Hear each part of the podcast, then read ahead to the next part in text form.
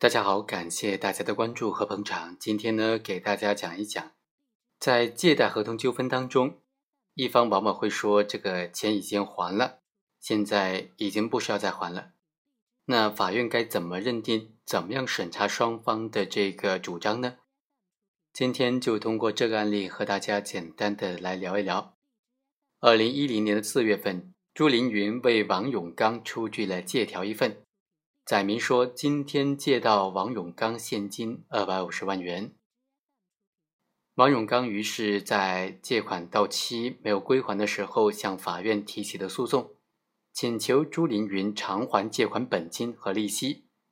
朱凌云呢，对于借条的真实性并没有异议，而且认可收到了两百五十万元。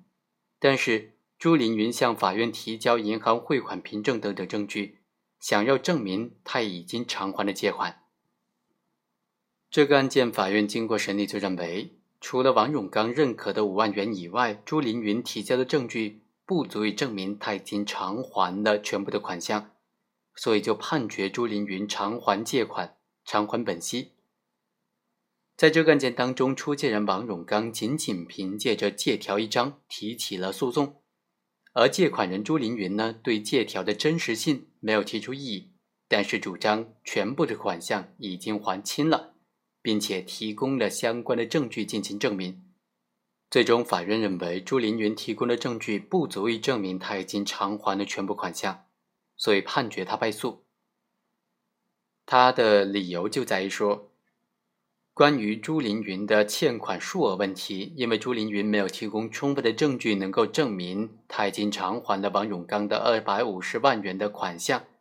他所提交的证据也都不能够证明他已经对于本案二百五十万元的借款做出了处理，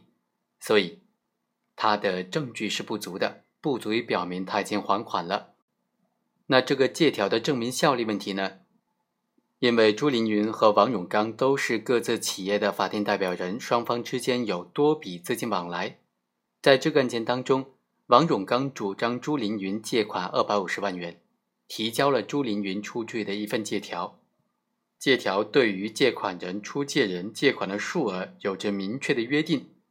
而且朱凌云在一审、二审当中都认可了这个借条就是他本人出具的，对于借条的真实性没有提出异议。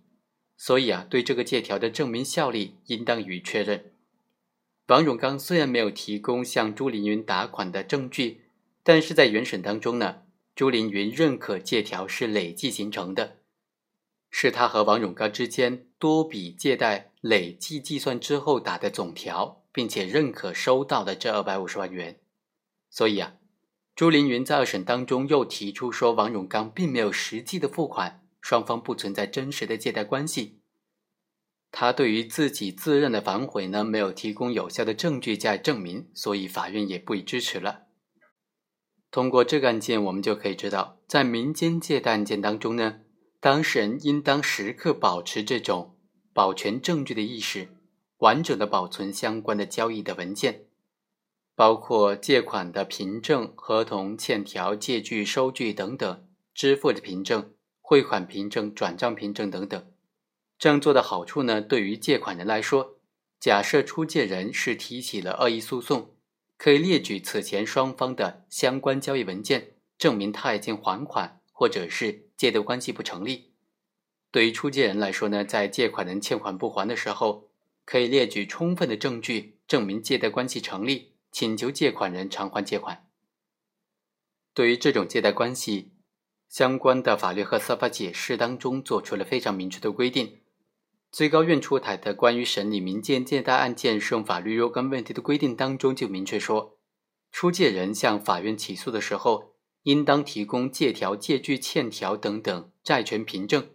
以及其他能够证明借贷关系法律存在的这些证据。当事人持有的借条、收据、欠条等等债权凭证没有载明债权人。持有债权凭证的当事人提起民间借贷诉讼的，法院应当受理。被告对原告的债权人资格提出有事实依据的抗辩，法院经过审理认为原告不具有债权资格的，就裁定驳回起诉。原告仅依据借条、收据、欠条等等债权凭证提起民间借贷诉讼，被告抗辩说已经偿还了借款，被告应当对他的主张提供证据来证明。被告提供的相应的证明呢，应当在证明他的主张之后，仍然应当由原告就借贷关系的成立承担举证责任证明。如果被告抗辩借贷关系尚未实际发生，并且能够作出合理说明，法院就应当结合借贷的金额、款项交付、当事人的经济能力、当地或者当事人之间的交易方式、交易习惯、当事人财产变动情况以及证人证言等等事实和因素，来综合判断查证借贷关系究竟有没有成立，有没有借贷的事实发生。另外，《民事诉讼法司法解释》当中也明确规定，当事人对于自己提出的诉讼请求所依据的事实，或者反驳对方诉讼请求所依据的事实，应当提供证据加以证明。当然，法律规定的免证事实除外。